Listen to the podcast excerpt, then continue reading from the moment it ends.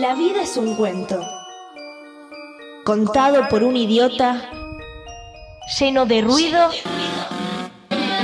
y de furia.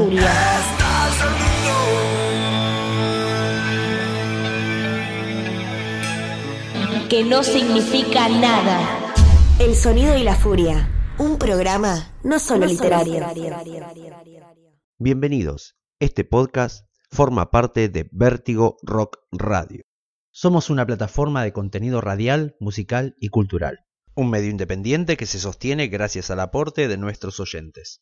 Así que si te gusta lo que hacemos y querés ayudarnos a continuar, podés hacernos un aporte fijo mensual o por única vez en nuestra página www.vertigorockradio.com.ar. Una vez por mes sortearemos gran cantidad de productos. Todos los suscriptores tendrán sus regalos y beneficios exclusivos.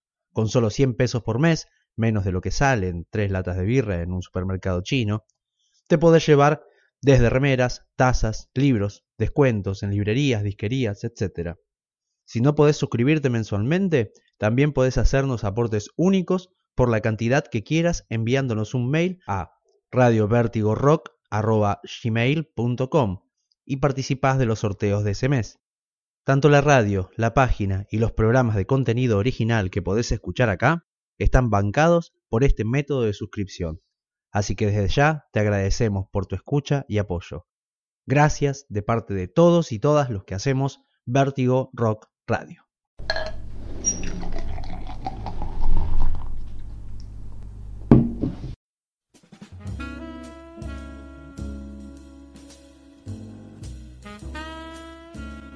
Muy buenas noches, sean bienvenidos y bienvenidas a El Sonido y la Furia, este podcast que estamos llevando adelante y en el que ya han pasado muchísimas personas y nos damos el gusto de hablar de libros. En este caso, Matías Pertini quien les habla, estoy aquí con Luis Alexis Leiva y aprovecho para preguntarte que nosotros, ver, originalmente hablábamos de libros, ahora estamos haciendo especiales de autores, porque nos llevó la marea en realidad.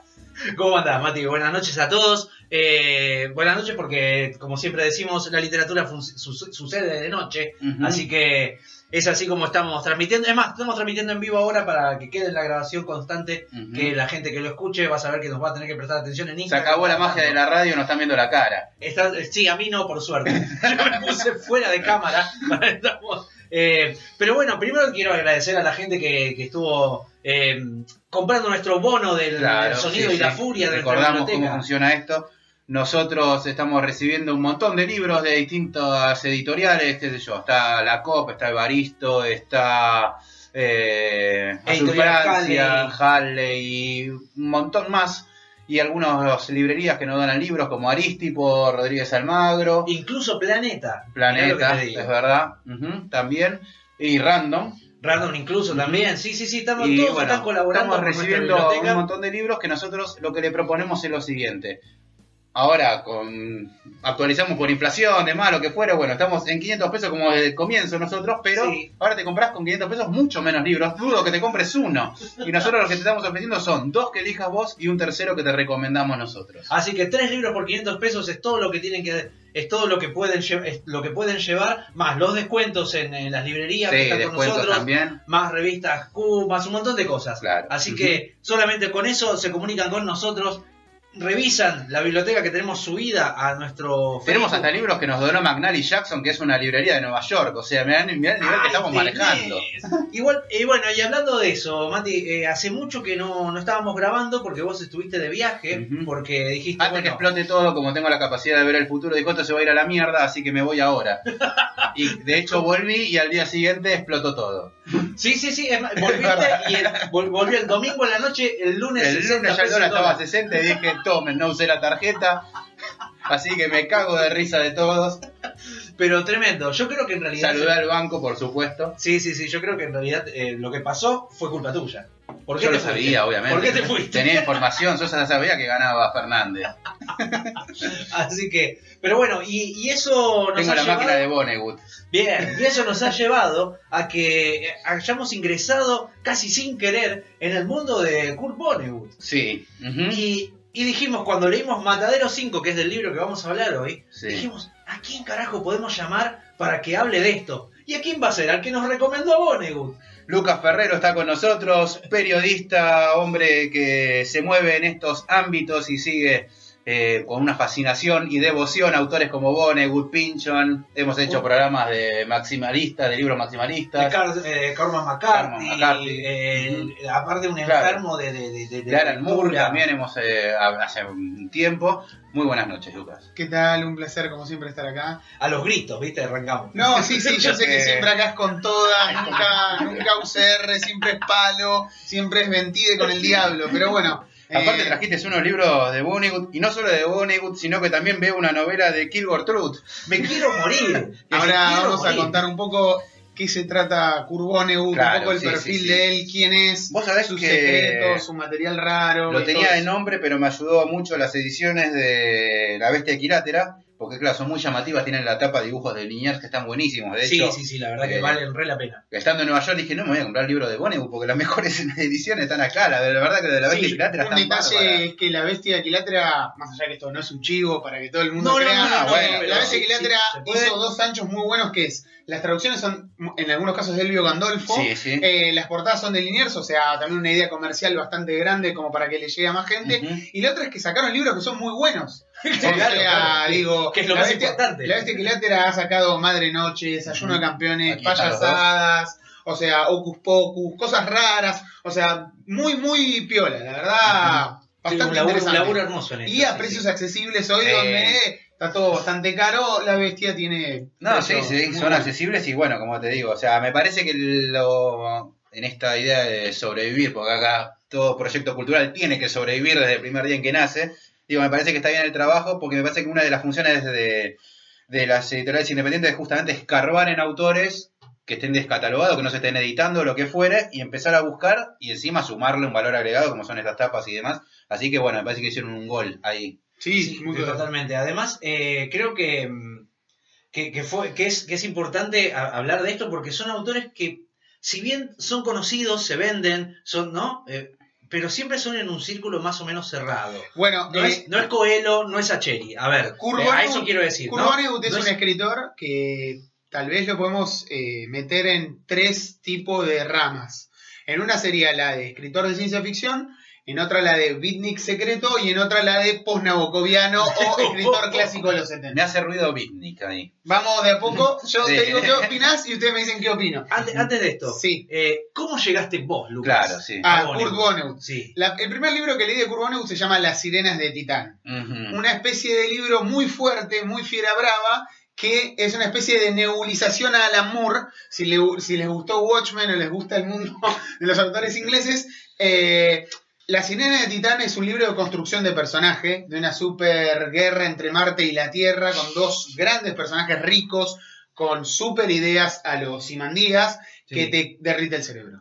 Ahí está. Eh, te derrite el cerebro. ¿Cómo lo descubrí? Por Editorial Minotauro, o sea, Claro. la clásica lindo, editorial que tenía material variado desde Minotauro, Bradbury, Bradbury. Lovecraft. Clifford Simac, Tolkien, eh, todo completo, Michael claro, La naranja Sí, mecánica. sí, o sea, es- esa onda. aparte día- ediciones, bueno, acá hay una, justamente la mostramos, unas ediciones que están buenísimas. Bueno, la tapa también es súper interesante, algo muy de Minotauro, de tener... sí, sí, sí. Hoy lo lees Esa y cosa se, pal, se ¿no? y ese color pulveriza. amarillento Hoy lo, lo abrís y se pulveriza como un miembro de la UCR, pero bueno, eh, es un librazo. Este es un librazo, es el primero que leí. Además, este eh, Minotauro tiene esta cosa de, de tener el- los mejores, de, casi de los mejores títulos de esa época, ¿no? Sí. De los 70, 80. Tenía mucho- Ha sido una cosa maravillosa. básicamente, Muestro agarró. así para mucha todos los que ciencia están ahí. y muy ecléctico también. O sea, además de tener Philip Dick, Lovecraft, muy ecléctico. De todos uno y todo muy buen material y variado. Sí, o es sea, verdad, ese es, es esas editoriales que pasaron a la historia como no la pifiaron nunca. No la pifiaron nunca, tal cual, sí, claro. Ujú. Eh, bueno, como triple monstruo. Ciencia ficción, beatnik secreto o escritor clásico de los 70, heredero de Nabokov. ¿Por qué escritor de ciencia ficción? Básicamente Bueno, porque bueno, su claro. carrera la hizo en Del Press o de la Corte Press, una editorial de ciencia ficción. El Minotauro de allá. El Minotauro de ellos. Eh, clásica, diríamos que la obra de Vonnegut, excepto este libro, no es mucho de ciencia ficción. Hay elementos de ciencia ficción, pero medio que Claro, se escapa. Pero bien. a veces lo reducen como es un típico escritor de ciencia ficción. No, Y no, no, es nada un típico. típico. Nada típico. Pero tampoco Dios. es una locura asociarlo. No es una locura asociarlo No, no, Claro, claro. porque vos- lo ponemos al lado de Philip Dick y me está haciendo ruido. Total. Eh, ¿Por qué un beatnik secreto? Sí. Para mí, yo lo, yo lo pondría como un beatnik secreto o como el beatnik que saca una última carta. Porque Vonnegut... El último beatnik, digamos. Porque Vonnegut, no sé si el último, porque Vonnegut tiene una construcción del lenguaje y una deconstrucción del lenguaje muy parecida a los beatniks, sobre todo a Burroughs y a veces a Kerouac. No por su ideología, sino por de qué habla su obra. A veces con William Burroughs vos nunca sabés, es impredecible, es un tipo que va y viene, que coquetea con los viajes, con la ciencia ficción, con el cyberpunk, con muchas ideas adelantadas. Y Kurt Vonnegut hace algo parecido, sobre todo en un libro del que vamos a hablar hoy, que es Matadero 5, Totalmente. donde es un libro que es antiguerra, algo que es como una bandera, no digo de la izquierda de ese momento de los Estados Unidos, pero como un libro contracultural, muy raro, donde hablábamos en off con Alexis, la guerra es la narrativa, o sea, el punto de vista se cambia. No digo que eso sea completamente beatnik, pero Vonnegut está medio ahí en lo raro, aparte de ser un tipo que iba a las protestas, era una persona anti, eh, típico presidente de Gonda Nixon, o los presidentes que no había que estar a favor, Vonnegut siempre tenía algo contra ellos. Claro. No sé si para meterlo, pero tenía algo de coqueteo. eh, ahí con en- la izquierda, digamos. con la izquierda, no, y también con con esa cosa- con, no, y también con esa idea contracultural de los beatniks, ¿me entendés? O sea, no sé si tenían ese tipo de poesía, pero sí tal vez ese tipo de rebeldía. Bien. De bien, el bien. ladrillo a los dientes del policía. Sí, totalmente. Claro. Y tercer punto, ¿por qué podría ser un escritor post-nabocoviano o un clásico, si quieren, postmodernista? Porque Vonnegut, su obra sí es muy parecida a la de Thomas Pynchon, a la de Robert Anton Wilson, a la de Robert Cooper, porque es un escritor que tiene una metaficción no nabocoviana, pero sí que va en ese mundo de escritores. Inclusive, uno de los grandes eventos importantes del comienzo de los 80 es la cena de los posmodernistas, donde a Vonnegut lo invitan, y donde en la lista están Robert Cooper, Ajá. Susan Sontag, Donald claro. William Gaddis, Pynchon no pudo ir, eh, Se estaba eh, escondiendo en ese claro, momento. eh, y todos escritores donde son todos un equipo, digo, son todos, eh, tiran para el mismo lado. Y en mucha parte, muchos son, casi todos, no digo que todos, pero herederos de Nabokov. O sea, con narrativa, con ideas de metaficción y todo. Entonces, en esos tres lugares para mí es donde está Vonnegut. Y siempre, al igual que su obra, es medio difícil de explicar. Es muy difícil catalogar, por sobre todo. Porque es impredecible, porque tiene cuentos y novelas raras, a destiempo, que, que se hicieron y no sabemos bien por qué. Pero mantiene una linealidad, por lo menos en los personajes. Sí, los total. personajes se repiten. O sea, mencionábamos la novela de Kilgore Truth que tenés justamente ahí. Y es un personaje que es Pinchon y no es. eh, que, perdón, que es Vonnegut y no es Vonnegut. O sea, esa cosa, ese juego. Bueno, eh, Desayuno de Campeones, por ejemplo, ese diálogo que sea entre el personaje y el autor. Y que el, y que el autor se le presenta al personaje y dice: Yo sé lo que te va a pasar. Y vos decís: Bueno, se- está explotando Bueno, que todo. eso, que eso Es viene, Unamuno de, y viene de Unamuno, claramente, viene de Unamuno. Kilgore Trout, que es un detalle menor, pero es un personaje que él quería usar como para homenajear a Theodore Sturgeon y contar las aventuras de una especie de escritor de ciencia ficción adentro de su universo. ¿Qué es esto que acaban de mencionar, Venus en la concha? No ayudó la traducción, perdón, pero. Qué traducción fuerte, Sí, ¿no? se llama Venus en la concha, en inglés se llama eh, Venus in the Half Shell. Sí. Eh, es una que Es novela, como una jaula, ¿no? no, half de mitad. Ah, parte de media, claro, una concha partida sería. claro. Es como la Venus. Algo así. Eh, digamos la Venus, en realidad. Eh, Philip Joseph Farman es un escritor clásico de ciencia ficción y usa el nombre de Kilgore Trout, de Ah, y escribe una novela como si él fuera Kilgore Trout. Hermoso. Entonces es una novela de metaficción, de mierda, metanarrativa, totalmente, eh, editada por Francisco Arellano Editor en la década de los 70. Y bueno, es una típica... Arellano editor es, digamos, es como Juan de los Palotes, Cacerola. que tenía, claro, que tenía una editorial y quiso hacer un libro Y así. es una novela con sexo, con aventura, súper caótica, divertida. Este es un santo grial, si sos muy bonegutero o estás todo el día coqueteando con eh, los santos griales gente. de Kurt Vonnegut. Bueno, mencionemos que Kilgore Trout justamente es un personaje que aparece en las novelas de Vonnegut, muchas veces citado, porque los personajes leen eh, sus novelas. Es un autor que crea Vonnegut, que tiene unas 180 novelas publicadas, más o menos. Es un escritor que se caga de hambre, que es totalmente desapercibido y que sus textos, cuentos, muchas veces aparecen en revistas pornográficas entre las fotos y le publicaban ahí los libros que él después va y se mete en las tiendas pornográficas a comprar las propias a las revistas que Además- sacaban su, además su- tiene- Lo cual es muy vida de escritor de ciencia ficción mal pago, digo, algo que es real, ¿no? Además O sea, tiene algo de que, eh, que, que- que él siempre dice, es un buen escritor, de- o sea, se- tiene buenas ideas, pero es mal escritor. Pero es malo escribiendo, y se escribe muy mal, pero tiene unas ideas geniales. Y en. Matadero 5, por ejemplo, uno de los personajes que está en una de las camillas o está ahí detenido, eh, se pone a leer sus novelas y empiezan a hablar porque los dos son fanáticos de este autor. Y después en Desayuno de Campeones el autor aparece hablando con otra persona y ma- tiene un rol protagónico y se encuentra con Vonnegut sobre el final. Claro, es la locura cervantina, digamos, del, de- del personaje que se escapa y va, digamos, como, como peregrinando por libros, libro tras libro, ¿no? En To- ese punto. Totalmente. Y aparte esto de que hablamos de un poco de esta editorial La Bestia Equilátera, un poco de Minotauro, un poco de Del Press y de Francisco Orellano, falta hablar de anagrama. Yo justo tengo un editor, un libro de anagrama un toque fuerte, Sí, es sí. una edición colombiana con otra editorial que es Círculo de Editores, pero Vonnegut también fue editado por Anagrama, obviamente, comienzo de los 80, esos libros blancos clásicos, yo no tengo, tengo este, pero... eh, un rescate de, de los tantos que hizo Anagrama. Totalmente. El libro más famoso de anagrama de él es obviamente el que vamos a hablar hoy, Matadero 5, Ujú. pero también tiene eh, otro tipo de libros, como por ejemplo eh, eh, el de ay, Desayuno de Campeones, que también lo editó La Bestia, y también tiene este tipo de rarezas de, aparte de haber sido editado con tapa blanca, fue editado con tapa amarilla. ¿Se acuerdan los de tapa amarilla? Que son los que editaron más adelante los de anagrama que es eh, la narrativa moderna. Bueno, Claro. Bollywood llegó a seguir editando, o sea, en España, y eso medio que lo pudo ayudar a que de alguna manera el público español no le soltara la mano tan rápido. Algo que tal vez en Argentina, gracias a la bestia equilátera, por suerte no dependemos de anagrama, sino de que la bestia lo traiga. ¿Sabés lo que, lo que me pasó a mí? Yo cuando busco eh, Matadero 5 por Sí. recomendación de Mati, que él lo encontró en inglés, eh, yo no llegaba a tanto en cuanto a lectura, pero dije, bueno, vamos a leerlo. Eh, caí en, en el Paco de Anagrama, digamos, la versión Paco de Anagrama que Sí. es Octaedro, Claro. que tiene los mejores títulos con las peores traducciones Claro. y las peores ediciones Claro. como en la vida. Translate. Básicamente agarran el PDF entero, Octaedro, lo pasan por yo pensé Google. que Octaedro eran los bootlegs de los libros, ¿no? Son medio copia. eh, Claro, son, son, Ah, son re bien. pirata en ese punto. O sea, porque vos lo abrís de, El editor de Octaedro tiene una fotocopiadora en realidad. No, no, pero tiene algo Octaedro que es, que es maravilloso. Vos, si te parece muy grande el libro, lo podés partir, porque lo abrís al medio y se parte. Ah, bueno.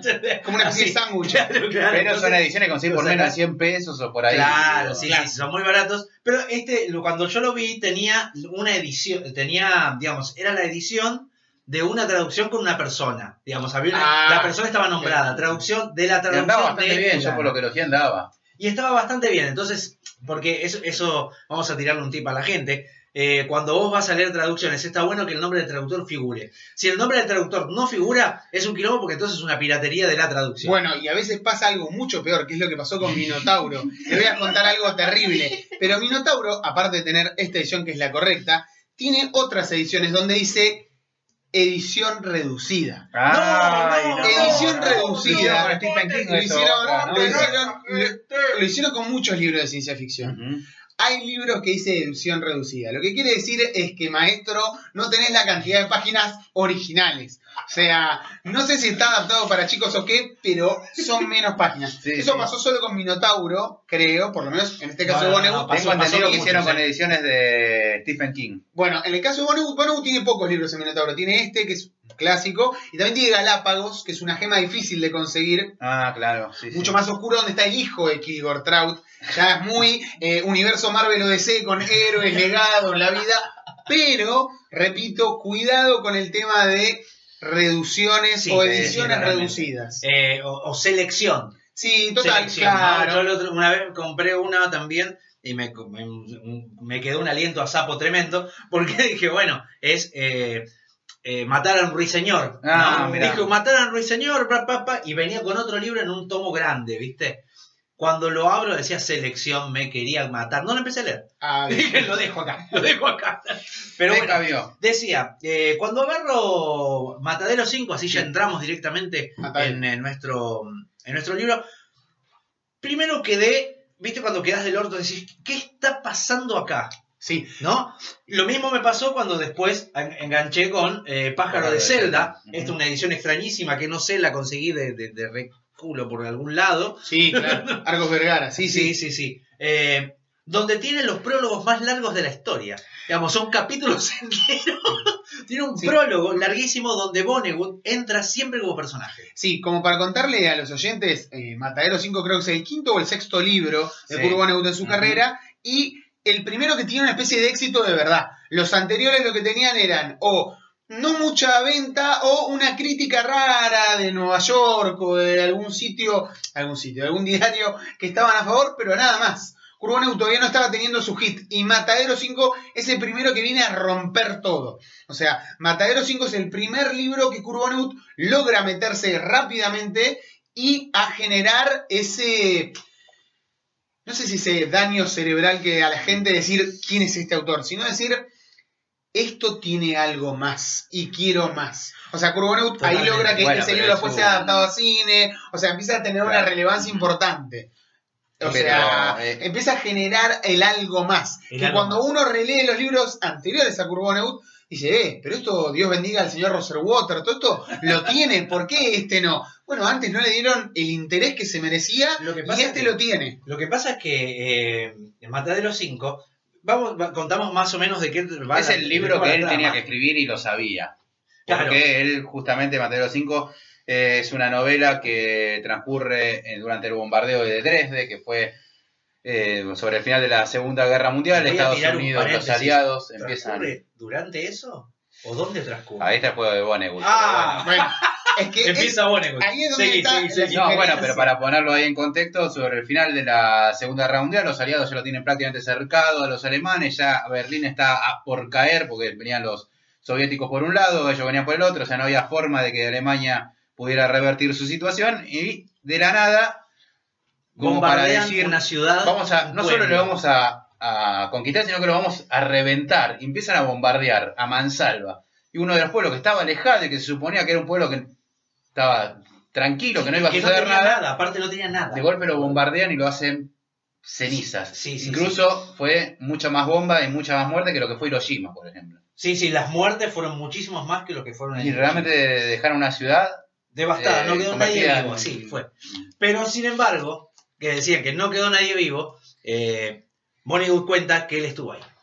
Bueno, ese es el, ¿No? el tema, ¿no? Y aparte el, tema de la idea de que la guerra la puedes narrar como que la guerra es la narrativa. O sea, el motor para narrar es la misma guerra y no ponerse uno y empezar a contar de una manera por ahí clásica o aburrida. Ahí es donde Vonnegut me parece que hace algo que es muy interesante, que es donde aparecen sus verdaderas raíces. El fan de Ambrose Bierce, el fan de Robert Louis Stevenson, el fan de Orwell, el que quiere decir, yo quiero contar esto, quiero ser por ahí un plagiador de Orwell o de Stevenson, pero lo quiero hacer bien.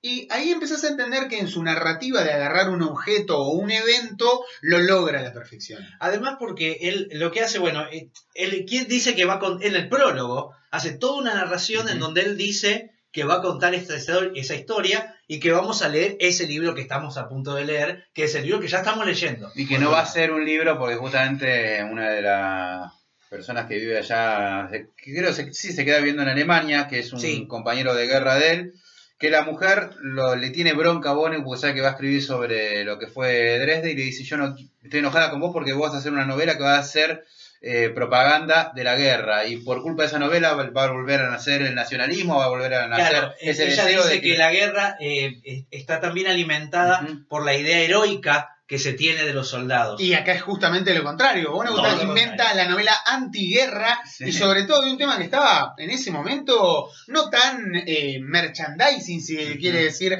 la idea, y sobre todo el punto de vista de él. Porque, o sea, la novela contada desde el punto de vista tanto de los nazis o de un refugiado es un clásico, pero digo, Claro. la de Vonnegut es muy rara. Porque es además un personaje, mirá, hace- lo que te relaciona, el personaje de, del Vonnegut soldado, el que lo representa a él, este Pilgrim, que no aparte es que es el peregrino, claro, Es él y no es él. sí. eh, es un Barleby. Es un tipo inútil que no, que sí, además sí. no empatiza nunca con nadie, que está ahí, que le da lo mismo estar en la guerra, que Porque de- lo que hace Vonnegut es el contar la historia de un tal Bill Pilgrim, que es.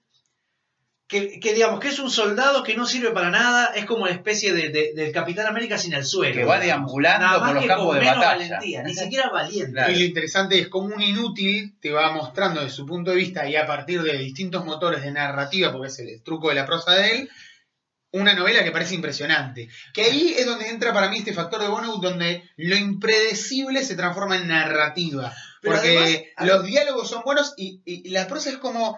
Es difícil de catalogar. Porque O vos sea, sabés que yo creo que hace algo porque por uh, uno de los movimientos que lo vas a leer en cualquier lado cuando quieras ingresar en Matadero 5, así que no estoy eh, adelantándote nada, que es que no solamente se cuenta esa vida de Pil- Bill Pilgrim, sino que a él también lo secuestran los extraterrestres.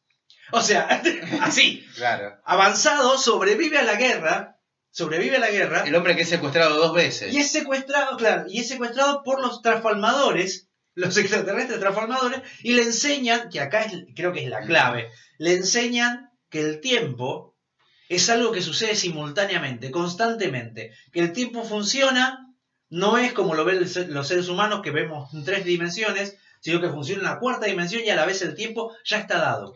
Bueno, eso es muy Vonnegut, eh, o sea, como para explicarle Brillante, a los oyentes. brillante. Brillante. Y el aparte universo también- va a desaparecer por culpa nuestra y no hacen nada para solucionarlo. No, porque es así. Porque ya pasó, ya Esa, está. esa- esa idea del el nihilismo y el pesimismo instalado, pero de una manera fina, Sí. no con el típico eh, lugar común del vaso de whisky y una canción rara de jazz. No, no. O sea, Bollywood es fino Sí. y eso lo va a tener hasta el fin de su carrera. O sea, habiendo escrito más de 10 novelas, teniendo un montón de libros sobre cuentos y todo, hay como una estética que forma el bonegutismo que ese mundo de lo impredecible, lo pesimista, la narrativa con el evento y todo, nunca lo va a Esos soltar. saltos en el tiempo que le quedan tan bien a él, porque cualquiera Sí, que lo quiera sí, escribir sí, le queda desprolijo, no se entendería, y en el caso de Vonnegut lo maneja con una calidad, pasamos de un momento a otro, futuro, Pero pasado. además, además porque él hace algo sencillo. Eh, es increíble con la sencillez que hace tal, tal complejidad.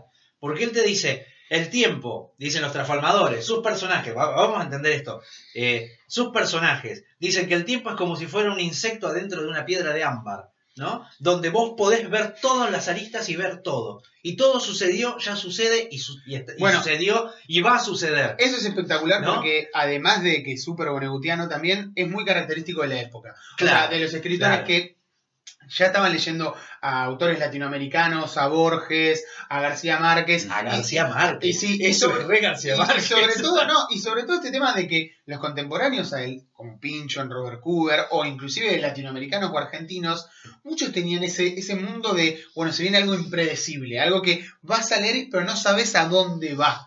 Ahí es como que Vonnegut se une con algunos autores, no con todos, pero con Claro, algunos sí, se sí, une. sí. Además hace algo, y entonces, digamos, desde esa concepción, empezás a darte cuenta que el libro está escrito así, Sí, totalmente. donde lo que le sucedió a Bill Pilgrim desde niño eh, convive con lo que le va a suceder cuando está a punto de morirse, lo que le sucedió en la guerra, y empieza a saltar, y saltear de tiempo en tiempo, y entonces el libro mismo se convierte en esta piedra de ámbar donde hay un bicho que se llama Bill Pilgrim que está viviendo ahí Eso, eso y es lo maravilloso. viendo, y vos decís, no puede estar sucediendo esto. Eso Cuando te das cuenta y él, antes de mitad del libro te dice, él va a morir de tal manera, y te cuenta el final de la muerte del personaje, donde la narrativa se corta, y porque sigue, la y aparte es la corta. mitad de la novela, es decís, todo lo que queda.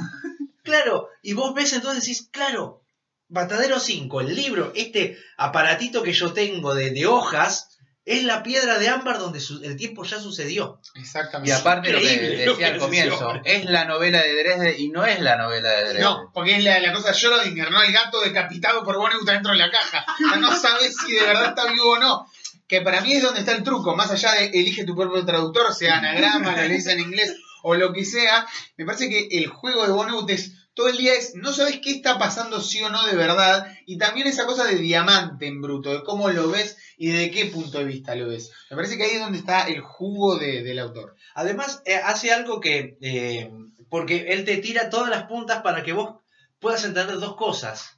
¿no? Las dos cosas que tienen que ver con lo que le pasa a Bill Pilgrim es consecuencia del accidente que tiene en avión, ¿no? Porque aparte, creo que es la novela anti-spoiler, porque Además, sí, todo sí. sucede antes. Sí, sí, para los que son fan de, No hay sorpresa. para los que son fan de la spoilercracia o en estos tiempos de Netflix y documentales falopa, les cuento que no hablamos nada todavía del libro porque la verdad el libro es único. Sí, sí, Eh. Lo editó Anagrama a un precio muy barato, más barato que comer en Burger King, seguro. O sea, es un libro súper accesible. Eh, de los de Anagrama estoy seguro que es el más fácil de conseguir. No, mirá que yo lo compré en inglés Ah, porque. Bueno, en inglés es más, más barato. es más barato, sí, Si sí. viajás, seguro. Pero. No, este igual lo compré usado en Aristipo.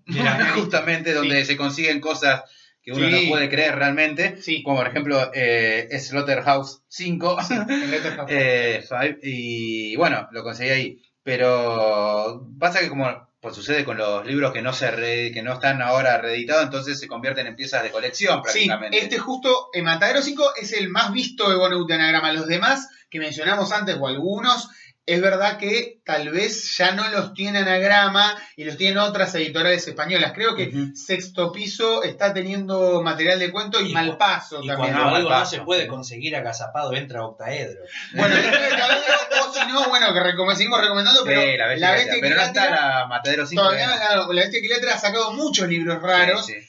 entre unos que es una gema, que es Payasadas. A ver. Payasadas. Ustedes que no sé si lo leyeron, No, les voy a contar. no. Payasadas es un libro que va contra todo, porque es un libro de 1976. Ya un Bonedu grande, ya. No, no, no, más o menos, ¿eh? Bueno, bueno, pero ya había pasado. Ah, ya había 5, pasado. ya había pasado Desayuno Esto de es una especie de autobiografía, según él, muy surrealista, donde el protagonista es el último presidente de los Estados Unidos y vive en una especie de Empire State colapsado con su hermana. Y la historia es de él y su hermana, ahí en un Empire casi vacío, el fin del capitalismo, y se trata de eso. Este también es un libro muy barato, Sí. no le queremos hacer pauta a Burger King o a McDonald's, pero sale muy barato, vale la pena. Y esto está escrito en 1976. O sea, no en una época de New Age total autobiográfico, No. no, para nada. Él escribió esto y muy raro. Es un libro Bueno. no muy querido por la que- crítica, pero muy adelantado para su época. Es que Vonnegut lo que hace eh, es, es algo, es ponerse él a hablar de sí mismo sin hablar de sí mismo, convirtiéndose en un personaje y a la vez siendo sí mismo, Bueno, ¿no? Digamos, en esa, en ese lugar gris de la narrativa, eh, eh, juega ahí él y cada tanto vos estás leyendo la narración, por ejemplo, en Matadero 5 volviendo, eh, estás leyendo la narración de él y dice, bueno, el que estaba llorando era yo. bueno, y vos, claro. claro, vos decís, se, se apagaron las luces, estábamos en un vagón, todos encerrados, y había alguien que se largó a llorar, dice, y el que estaba llorando era yo. Bueno. Y vos decís, ¡guau! Otra vez, apareciste acá, ¿no? Y, y te, te vuelve a traer, y te trae de a puntos, acordate que es él el que está narrando. Esa idea de estar narrando y todo, traigo a colección otro libro de Kurbanegud que se Ajá. llama God Bless You, Dr. Kevorkian. O sea, Dios te bendiga, Dr. Kevorkian. El Dr. Kevorkian, el famoso Doctor Muerte de los nazis. Y el Dios lo bendiga porque Vonnegut ya tenía un libro que se llamaba Dios bendiga al Sí, señor Roser Roser Water. Water. ¿De qué se trata este libro?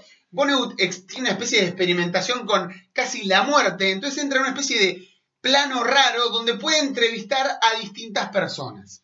Eh, les hice leer una entrevista que es la que entrevista a Adolf Hitler y lo, lo más interesante de todo esto es que hay un tono donde él se representa con el hi-ho, una especie de risa presentación medio beatnik, donde hay una deconstrucción del lenguaje, donde no Claro, qué es eso, claro. y donde la entrevista a Hitler, eh, en el ya la posvida de Hitler. Hitler está casado con Eva Braun. Sí, sí. Eh, ya dice, bueno, pagué por todos los crímenes de toda la gente que, que maté, que la menciona además la cantidad. la, la menciona, y lo más interesante dice que él lo que, su último deseo, es que le ponga una especie de estatua en Nueva York, cerca de una plaza, y donde diga dos palabras que son permiso, disculpe. La verdad, cerrar un cuento de dos páginas así es de un nivel de bestialidad. Perdón, dos carillas. Dos carillas. Un nivel de bestialidad que no tiene límites. Aparte, entrevista a Hitler, te imaginas, bueno, se viene. Vamos Una reflexión. todo, no, una reflexión, sino por lo menos me imagino 50 páginas, digo, algo un poco más voluminoso. Y algo que es una genialidad es que si van a Nueva York, dos típicos de palabras que Las son dos palabras que tenga que perdón, perdón o disculpe, es porque te chocas, porque hay maremoto de cultura de personas. Y la genialidad de meterlo a Hitler como estatua y que sea uno más en el mundo de toda esa ciudad Es- y que, y que es se es choque. filosófico. Es eso. filosófico. Y ahí es donde la de nosotros. Totalmente. No, no, ni siquiera hizo un golpe de Estado. No, no, no. Se una Bueno, persona bueno, después de ECTA y que surgió de Sí, entre las claro. masas. Sí, Bueno, justamente. lo, que, lo que hace justamente Vonnegut hace eso de una manera que, que- que te quedas de, de- de- de cabeza, porque decís, el tipo usa los elementos todo el tiempo para contar otra cosa, y Exacto. su forma de narrar no tiene nada que ver con la linealidad, no tiene nada que ver con lo, con lo típico de la narrativa, digamos. Es- es tal- Él tal dice- cual. Bueno, lo que hablábamos, y, y que por ahí quiero, quiero comentar un poquito más, es esta idea de que la guerra no es la materia a narrar, sino es la materia con la que narro. ¿No? Total. Digamos, es un elemento. Bueno, La, ahí. la guerra, viste, en Dresde, lo que él, él hace con Dresde, dice, bueno, yo tengo que contar la historia de este, de, de lo que pasó acá, ¿no? Y hace otra cosa, Ah. porque no se centra en eso y eso sirve para contar algo mucho más profundo que tiene que ver con la concepción del tiempo, lo cual, díganme lo que quieran, que es ciencia ficción, pero es una charla filosófica. La concepción del tiempo, sí. la concepción de la vida en sí y dónde está la tragedia del mundo. Pero no por la guerra, sino por lo que sucede adentro de cada individuo. Si un individuo es el mundo y un individuo es la humanidad o la humanidad es un individuo. Digamos, es Bill Pilgrim, al ser el más cobarde, el más inútil, el que no el tiene... De. Claro, de el la Ba- novela. pero aparte más inútil todavía que Bartleby, porque Bartleby tenía un final por lo menos. Claro, sí, sí. Un detalle no menor, que es que eso que estaba contando Alexis también tiene relación con el mítico o la mítica idea de Alan Moore y de Carlos Trillo, que para mí son dos de los autores en el mundo de los cómics más bonegutianos que hay, o por lo menos que de alguna manera estudié en relación a Kurt Vonnegut, por esta explicación que decía Alexis, eso de cómo narrar o elegir, o sea, el tema de cómo meter una idea de algo tan grande como la Segunda Guerra Mundial, la guerra, cómo contarla con un inútil. Fíjense los héroes de Trillo. Trillo no tiene héroes, siempre tiene personajes terribles, inútiles, que detestan la sociedad, tienen algo en sí mismo. Y en el caso de Alan Moore, que no es tan así, pero en el caso de Watchmen sí, el protagonista, que es un desastre, porque Rorschach es un desastre psicológico, Es lo más es facho lo más y nefasto que hay, es medio un monstruo bonegutiano, más allá que tiene que ver con The Question y con Mr. A y con Steve Ditko,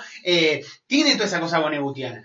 Pero... Bueno, sabemos, eh, Manhattan, Sí, el doctor Manhattan y sí, su concepción del, total. del tiempo Totalmente. es totalmente eso, bonegutiana. totalmente, sí, ¿no? sí, sí, sí. Eh, Él dice, hoy estoy acá y también estoy en tal lado y me va a pasar tal cosa, yo sé cosas sobre mi propio, mi propio destino y de Bueno, mi propia vida. Y ahí es donde está este tema de Kurt Vonnegut como no solo un escritor que se le pueda encasillar como en los beatniks, como post-nabokoviano, o como de ciencia ficción, sino un escritor que de verdad sí siempre tenía algo para decir. O sea, Sí, si entran a YouTube, cosa que recomiendo, eh, ver The Shape of Things o Ajá, entrevistas, mirá. Vonnegut siempre tiene algo para contar. Su opinión sobre la tele, su opinión sobre los libros, autores contemporáneos, cómo contar una idea, cómo está formalizada la narrativa. Eh, siempre tiene algo para decir y es interesante. O sea, los libros de entrevistas a él, todo eso vale la pena. O sea, si, si quieren indagar, porque no todos los autores tienen la posibilidad de tener mucha obra de novelas, cuentos, no ficción y encima entrevistas. Bueno, Vonnegut lo es. Bien, No vos sabés que. Sí, tiene ahí conversation. Por suerte, Vonnegut tiene esa suerte de tenemos tener de todo. suerte Sí, no, no, pero no tiene esa verlo. suerte porque no todo el mundo tuvo la chapa, pero Bono tuvo la chapa de poder haber ido a la tele, de poder tener buenas entrevistas con buenos escritores, con buenos periodistas, de tener una secta de que mucha gente lo bancara, de ser escritor de escritores y todo eso. Eh, de tener un impacto bastante fuerte en Argentina, porque digamos la verdad, sacándolo de Minotauro, el trabajo de la bestia equilátera le dio un prestigio, porque ya sacaron más de 5 o 4 De novelas. hecho, y- murió hace un poquito más de 10 años. Sí, o sea, en fue un 2007. tipo que estuvo. Claro, No, eh, eh, es, es increíble lo que hace y yo creo que tiene que ver con esto de que de, de un escritor que corta, corta un tiempo. Dice, Tal cual. bueno, a partir de ahora, ¿entendés? Eh, lo que tiene que ver con la narrativa, como la veníamos entendiendo, ya no importa. No, es que, Claro, no es que lo destruyo, no importa. El destruye, ¿entendés? claro. Porque él dice, no es que digo, bueno, lo, que- eh, voy en contra de la narrativa, no, no me interesa. Entonces, lo que hago con la narrativa tiene que ver con lo que se me antoja en el momento. De acá me parece que se desprende enormemente eh, Aira, mirá quién traje. Sí, bueno, Aira, en esa idea de, Sí. del narrador que va, que va contando y se cansa y cambia de tema o vuelve sobre otra cosa y que ingresa elementos fantásticos sin que tengan nada que ver o que lógicamente, como uno entendía una narración, tenía que tener una lógica, Aira no lo hace. Y Vonnegut tampoco. Pasa que Aira, en el caso de Aira, la justificación, para mí, es que Aira es un surrealista y sobre todo es un Giorgio di Chiriquista de su propia Sí, sí, prosa. sí. Es un arquitecto surrealista que sí sabe que por ahí el giro, el Deus Ex Machina o el término de guionista que quieran usar, para Aira no es. Es para Aira eso es narrativa surrealista. En cambio, en el caso de Vonnegut es esto del ejemplo de una piedra de ámbar, un diamante que da más Metafórico, ojos, es más metafórico. que refleja otro tipo de ideas que uno no podía concebir excepto hasta como Vonnegut te las narra. Ahora, te voy a decir una cosa, viste que estábamos diciendo que no importa eh, los sucesos cronológicos que pueda uno armar en Matadero 5, pero el final es de una tristeza, Sí. es de una Bueno, fuerza. ahí aparece sí. el escritor. ¿no? Vos decís, wow, señor, este hombre de- realmente estaba, sabía lo que estaba haciendo, Obviamente. sí. o llegó a ese momento y dijo, acá se hace esto.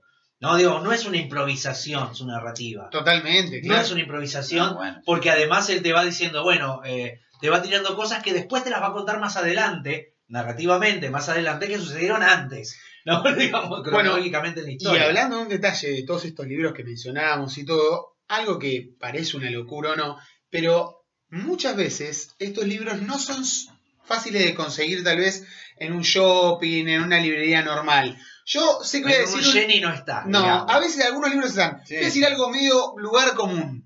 No es que lo quiero traer a colación, pero el Parque Rivadavia tiene muchas gemas de Curboneut. No, no es un. PNT al parque.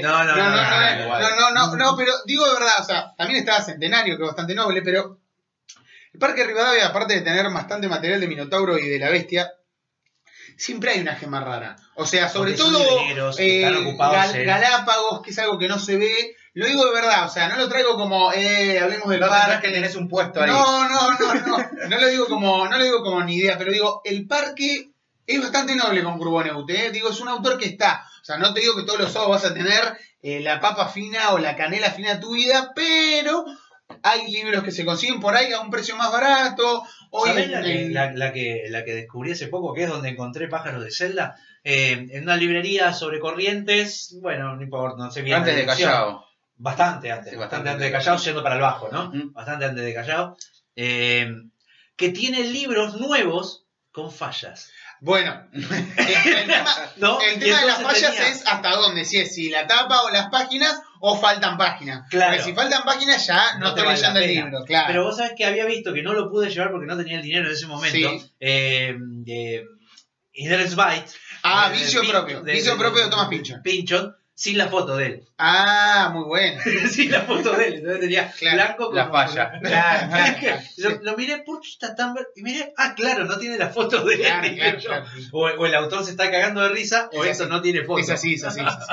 No está fallado. Pero, no, o sea, sacando el tema de, más allá de hablar o no del parque, lo que digo es, sacando librerías más tradicionales, eh, de autor, no sé, se me ocurre, Eterna Cadencia, Alamut Libros, o las, las editoriales clásicas como pueden ser, bueno, La Bestia Equilátera, que hoy es la acá en Argentina la que lo saca, sin duda que sacando las ferias de los parques, las librerías normales, claro, tal vez en, yo sé que la bestia cae en, o sea, yo en Feria de Editores estaba, pero digo, conviene ir a una librería más chica porque tal vez, además de que el librero te atiende mejor, sabe y está más a tono con lo que vos querés que pedir. Claro, Me parece claro. medio básico lo que estamos diciendo, esto de ir a librerías chicas, pero por ahí en la cadena te perdés de tanto merchandising Ajá. visual de libros que hay. Te perdés y en algo te perdés que tiene que, que tiene que ver con los precios. No, bueno, con los precios ni hablar. Bueno, No. además lo que pasa Sí, cuando vas a las sí. librerías más grandes y, bueno, digámoslo, Sí. el cúspide Jenny, es que están las novedades. están las novedades y muchas veces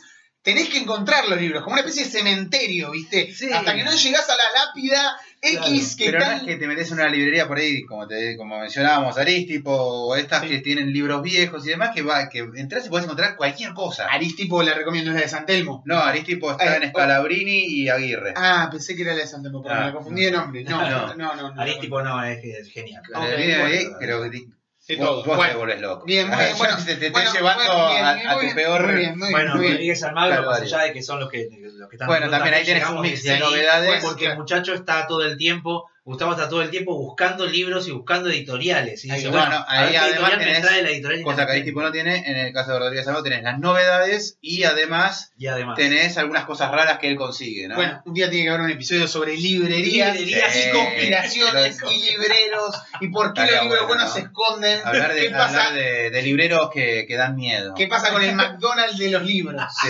sí, sí. tal sí. cual, tal cual. Pero bueno, más, más o menos como para, para ir cerrando eh, esta idea sobre Vonnegut que estamos, que estamos contando, van a encontrarse con un autor que de, de verdad te va a cambiar la forma de que entendés la literatura. Sin duda, sin duda, totalmente. Repito, como dijimos antes, más allá de haber escrito casi toda su carrera en Del Press, de la Corte Press, como se les guste, eh, pensado como un escritor de ciencia ficción, sin duda de que te va a cambiar la vida. Y además, un detalle, que es que Vonnegut es uno de los pocos autores que fue nominado a casi todos los premios que se te puedan ocurrir. O sea, National Award, Seiyun Award, No. que es el premio de ciencia ficción especulativa japonesa.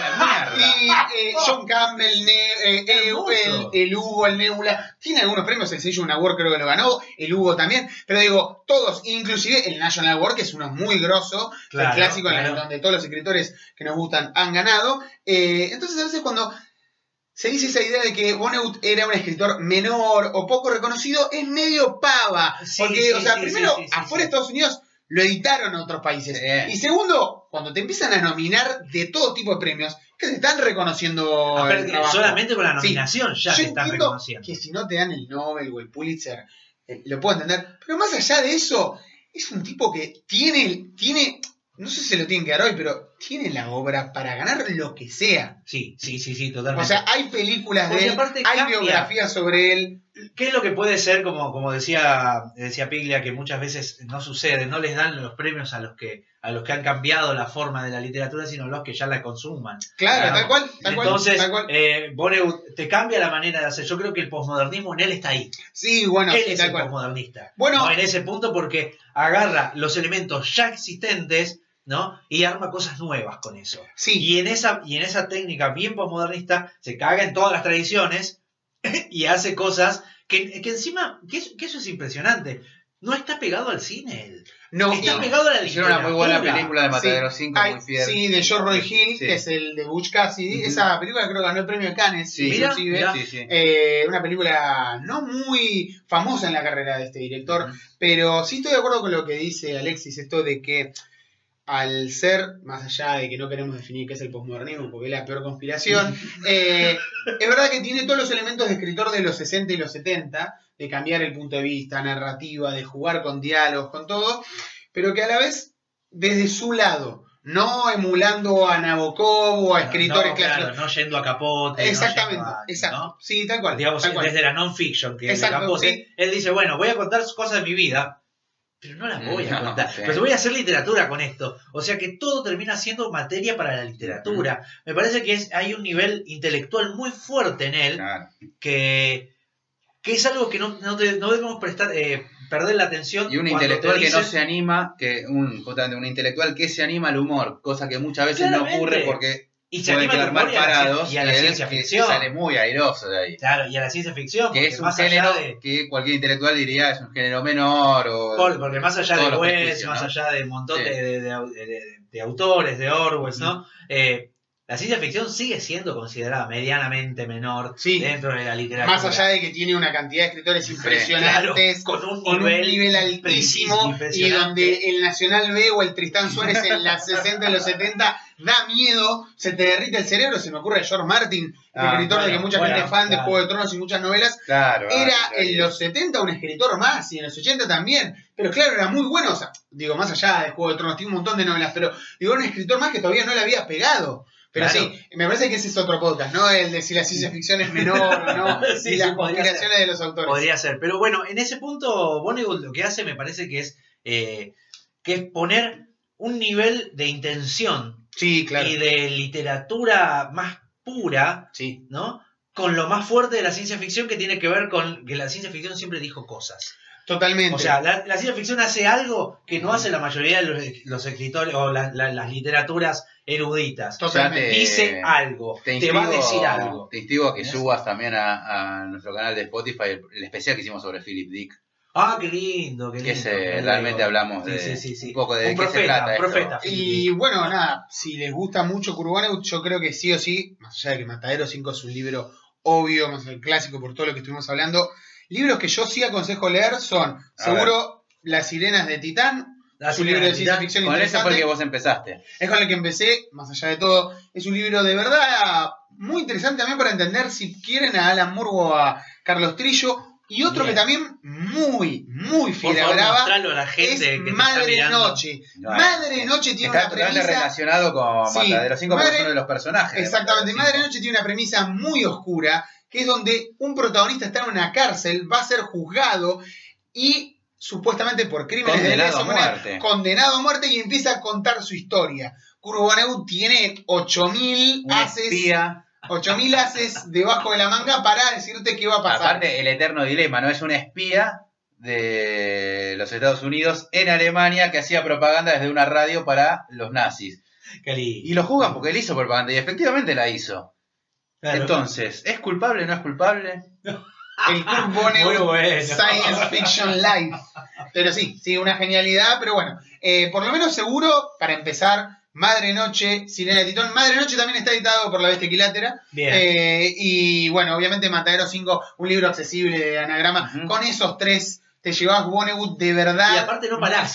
No parás. No Mirá, parás. digo, le- leí Matadero 5 y yo dije, quiero otro más. Quiero Sí, otro más. sí, sí. Ah, dame es más. Y dame ya más, después de esos tres, Desayuno de Campeones Desayuno y otros. Campeones, a mí me pareció ya un delirio que se me fue de las manos. Lo que pasa es que también lo que está bueno es que tiene Kilgore Trout. Entonces, Claro. si vos ya leíste varios, Aparte ya tiene empezás. dibujos, muestro Sí, dibujos también que hay hace dibujos- el mismo autor y explica en, Argenti- en el planeta Tierra manejan autos y te dibujan autos, eran, los autos eran así. O sea, él está narrando desde otro lugar. Cubano tiene un libro de dibujos, solo de dibujos. Porque también, eh, como artista, claro.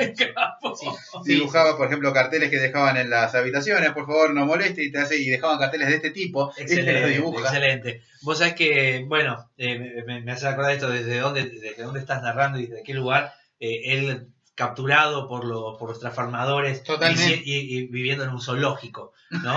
Y que lo tenían para ver qué es lo que él hacía, ¿no? Y, cada vez que él quería explicar que la, que la guerra era fuerte, que era mala, que el, que, que el ser humano era violento, no le daban pelota. Les importaba un carajo todo lo que él quisiera contarles y a ellos les llamaba la atención las pavadas que él podía hacer diariamente, si desayunaba, si no desayunaba, cómo se movía, ¿no? Eh, y esa idea del hombre siendo esta especie de animal de observación, ¿no? Es un poco también la visión de este narrador, ¿no? Mirando al hombre, a la guerra, eh, al, al- ¿cómo es? Al- al- a sus concepciones del mundo, de la realidad y del tiempo, desde un narrador que está por afuera de él. Sí, ¿no? totalmente. Eh, y en esa idea del narrador y todo, eh, voy a libros más raros de él, como Ajá. Galápagos, Ocus. Pocus, el último editado por la bestia, y también eh, el libro gigantesco, más grande que Las Milanesas de la Farola, que es el de cuentos cortos nuevos que salió. En el Uh. 2017 O sea, salió un libro. nada. No, claro, salió un libro gigantesco, yo lo vi en Nueva York,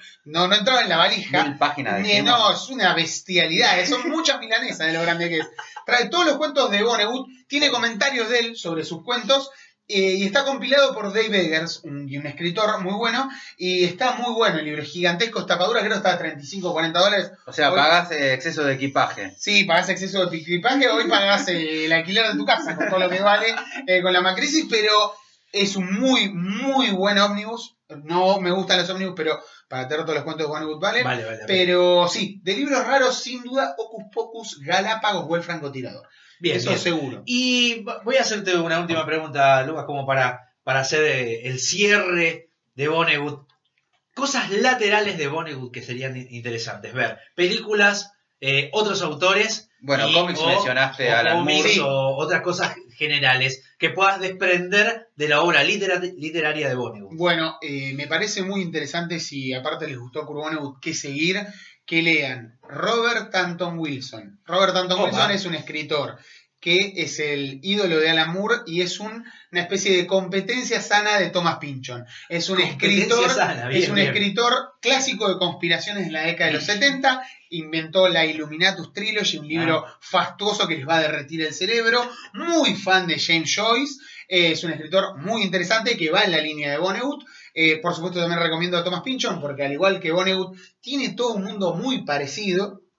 Eh, además de estos dos escritores, les recomiendo que lean los, eh, los autores que les gustan a Vonnegut, que son Ambrose Bierce, Robert Louis Stevenson, Orwell. O sea, parece una pavada, pero Sí. está bueno ir a, a la, a la base. Parece como el ABC. Ambrose Bierce, Ambrose no Bierce- no es, es, digamos, es, es leído en un conjunto de gente, pero no es tan popular acá. Ambrose Bierce- es la papa en serio. Ambrose Bierce tiene el cierre más magnífico que puede tener un escritor en la historia de su vida. Chicos, Ambrose Bierce dejó todo, dejó la literatura, todo y se fue a pelear por la guerra de sucesión de México. Con un abrazo Villa. grande Pancho Villa y no se sabe cuándo murió, Es qué verdad, pasó. es Es, maravilloso.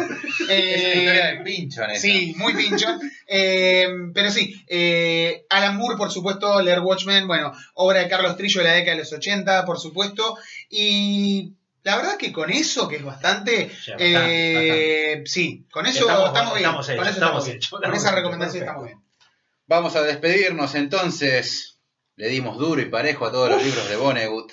Y todavía seguiría y seguiríamos y seguiríamos. Pero bueno, me quedé con esta idea de- del delirio, pero un delirio controlado.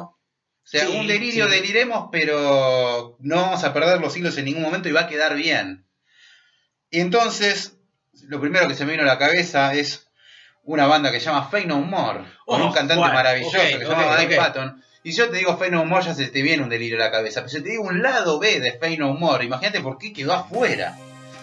Así que vamos a irnos escuchando As the Worms Turns, del lado B, de un maravilloso disco llamado Angel Dust de Fey No More. Perfecto, Lucas, te agradecemos últimas palabras que quieras decir. eh, Gracias por haber estado primero. Muchas gracias como siempre a ustedes y bueno, espero volver.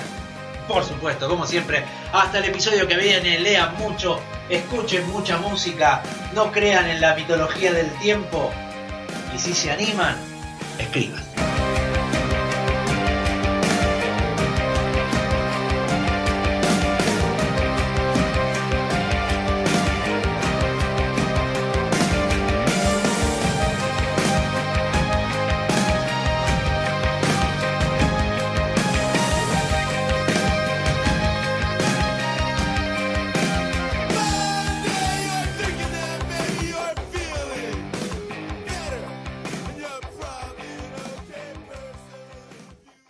Eso fue todo por hoy. Gracias por habernos escuchado. Hasta el próximo episodio. El sonido y la furia, el mejor podcast de literatura.